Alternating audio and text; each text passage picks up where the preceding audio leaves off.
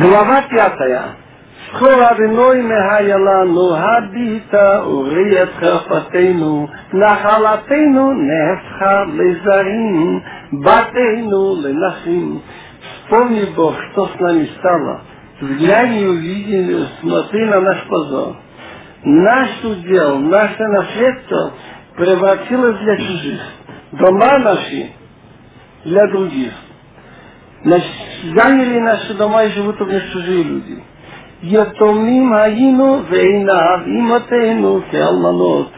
Мы стали сироты, что нет отца, наши матери, как вдовы. Наши собственные воды за деньги мы должны пить, наши дрова за плату мы можем принести. Раша приводит, они боялись идти нести воду из реки, покупали, значит, воду из своих рек за деньги, но Мидраш рассказывает, что не один раз нападали банды грабителей на евреев и забирали запасы воды, забирали дрова, забирали пищу, а потом продавали на базаре. И эти же люди шли и покупали свое же за деньги. И они сказали: «Ой, лану, горе нам, что выполнилось над нами слова пророка. Меймейна бахеса шатину и сына бимхия явоу. Ау саварейну йодахну йогану влагу нахлану». Нас гоняли по шее, нажимали, мы трудились, и легче не стало. Так смысл такой, что люди очень тяжело работают, ямо тяжелые на шее, трудится, чтобы хоть что-то осталось на жизнь, и легче не становится, потому что все выходит при помощи налогов, или просто отбирают, или просто отпадают. А Мицраим батану яд, ашу лизбу Аллахем.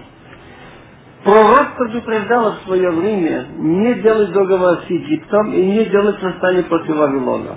И Галут формально получился так, по существу за грехи. За то, что было идолопоклонничество, разврат, нарушение субботы, кровопролитие.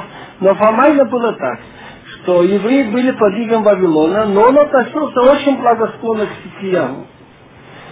Так подговорили, как сейчас Кнессет, избранные от народа, сделать восстание против Вавилона, рассчитывая на поддержку Египта. Египет подвел. Мицраим натану яд. Человек, когда он в тяжелом положении, подает руку на помощь. Так подали руку Египту. А Сирии, чтобы у них купить хлеба. А вот и ну хатули нам, банак, ну абонетем, савалну. Наши отцы согрешили, их уже нет. А мы терпим их грехи. Фактически этого нет, чтобы человек отвечал за родителей. Но если, скажем, отец пьяница и потом совестно ничего не оставил, так сын, конечно, голодает. Если наши отцы из-за них разрушен храм нас выгнали, так мы автоматически терпим. А воды машлубану порей ким ядам. Рабы над нами стали властвовать, а избавителя нет от их рук. Бенавшину набилахмину митне и храмамидба. Рискуя жизнью, мы приносим хлеб из-за меча, который в пустыне.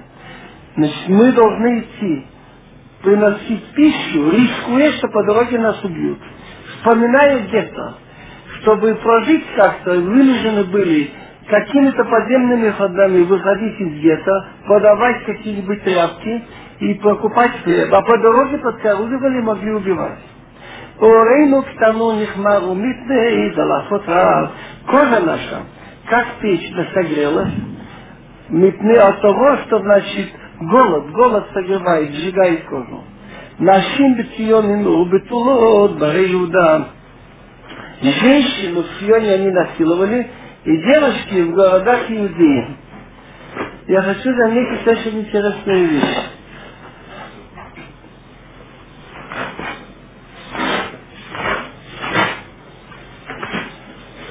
Что Навуходоносор, оказывается, отдал приказ,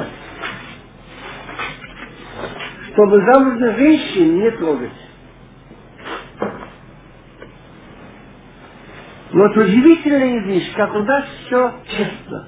Вот этот страшный враг, разрушитель храма Навуходоносора, рассказывает Мидраш предание, а у Тигу Бешетиш приказал, что замужних не трогать. Так многие женщины проходили и просили у мужчин, чтобы он формально записал и сказал, что это его жена. Так всего случаев изнасилования мы знаем только три. Три какие-то недавние женщины поленились, не успели на ком-то записаться, и получилось. Это очень интересно. Предание в пользу самого явного нашего врага. Интересно, что слово «бетулот» без «нукудот» можно прочитать «битла» втрое. «Сарим биадам нетну, метлу, плесени им лонедару». Министры руками их не они вешали, чьи лицо стариков не уважали. «Бахуин тхон насау, унари им баитка шалум». Жернова, которые мололи, мололи муку, они очень тяжелые. Так они заставляли молодых людей нести эти жернова, которыми молят. И молодые люди баитка шалум. Они, значит, что деревьев, они спотыкались, несли очень тяжелые бревна, очевидно.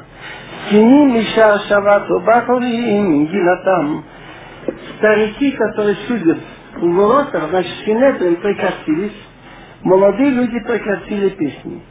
Пока был Синедрион, позволяли себе у евреев, значит, на всех праздниках, позволяли себе на свадьбах петь и играть.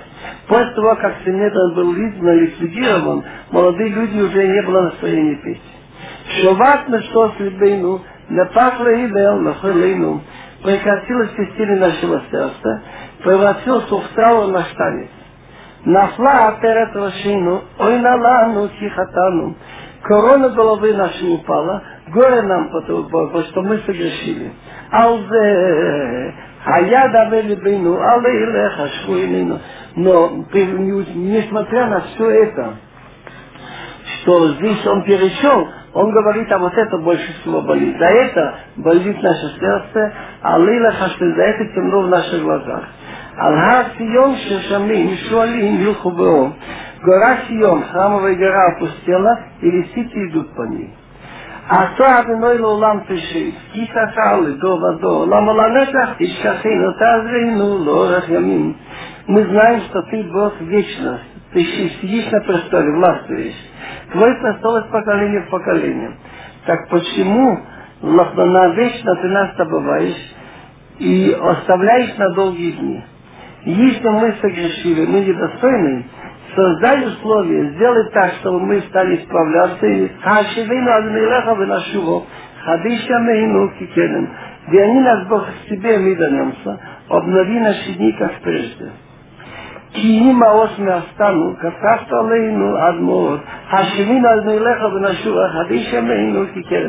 если ты нас стал презирать, осадился на нас очень, верни нас, Бог, к себе, и мы вернемся, обнови дни наши, как прежде.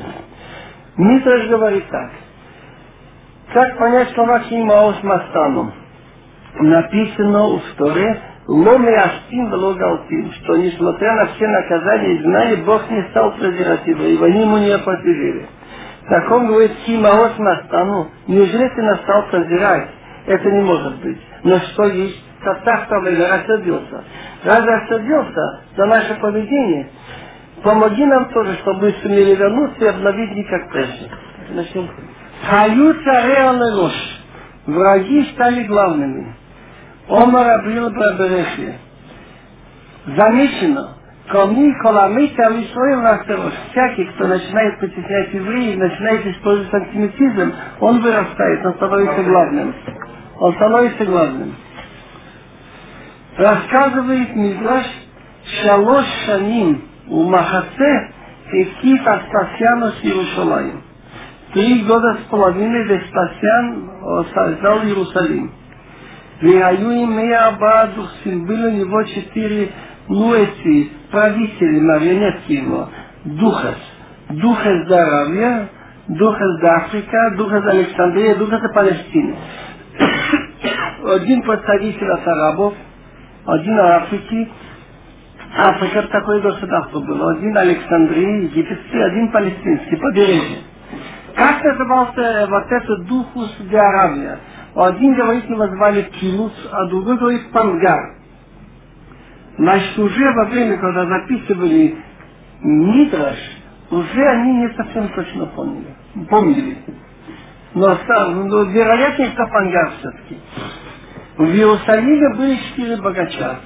Бен Цицит, Бен Гурион, Бен Агдимон, Бен Калдасулуа.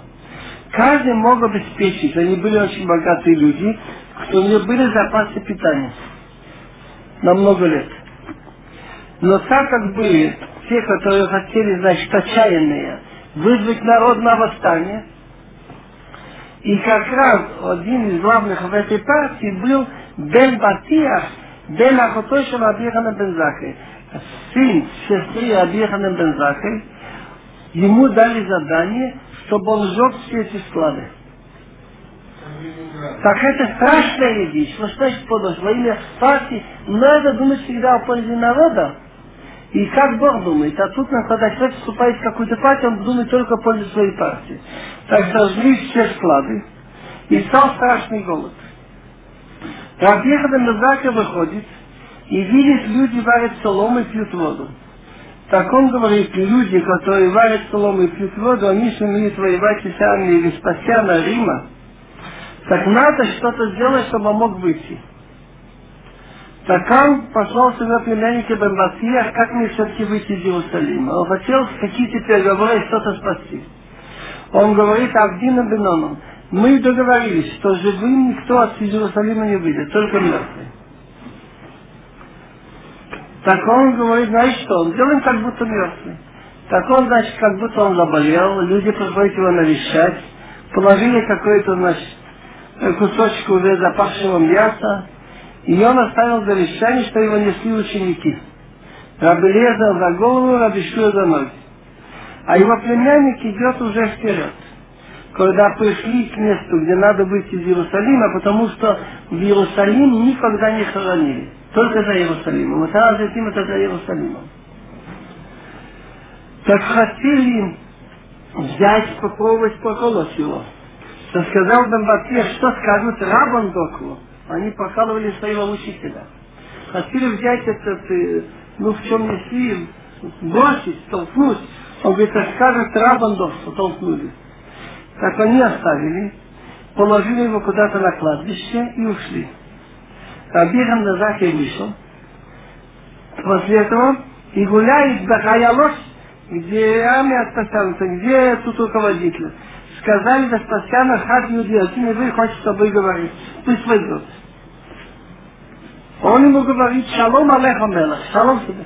Он говорит, во-первых, ты мне назвал мелех, а я не мелех, меня могут убить. Он говорит, независимо от того, что ты сейчас не мелех, сок, в конце ты станешь мелех.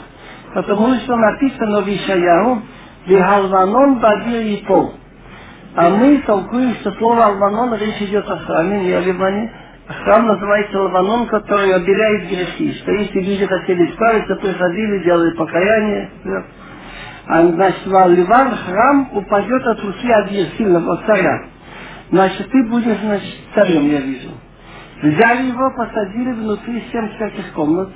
И спрашивали его всегда, сколько времени ночью, сколько, какие часы сейчас. И он говорил, и ночью, и днем. Откуда он знал? Он знал мипшуто. Что значит мипшуто? Он учил всегда наизусть мишнайот. И он примерно знал, что столько-то времени он выучил, столько-то, прошло столько-то времени. Через три дня Веспасиан, значит, стал помыться, и он надел один ботинок. И в это время сообщили, что Нерон умер. И решили его заочно выбрать царем. Хотел надеть второй, что-то не залезает. Привели Рабьехан бен Закхай. Он говорит, всегда ботинки идут нормально, а тут один надел, другой что-то не делал. Он говорит, наверное, тебе это, конечно, поэтически надо, не так просто понимать. Но все-таки смысл вам ясный. Бешуратова, тебе сообщили радостную вещь, а написано в книге Мишлы. Шмуат и ват и даши носом. Хорошие известия становятся кость жирнее, пополнял. Так что же нужно? Человек, который тебе неприятный, пусть пойдет, так ты похудеешь. Мурах накрыт я выжгором. Стал он с ним беседовать, давал ему примеры. Хавит шекины нахаш. Он спрашивает Рабьехана бен Закхая, в бочке изучил себе гнездо змей.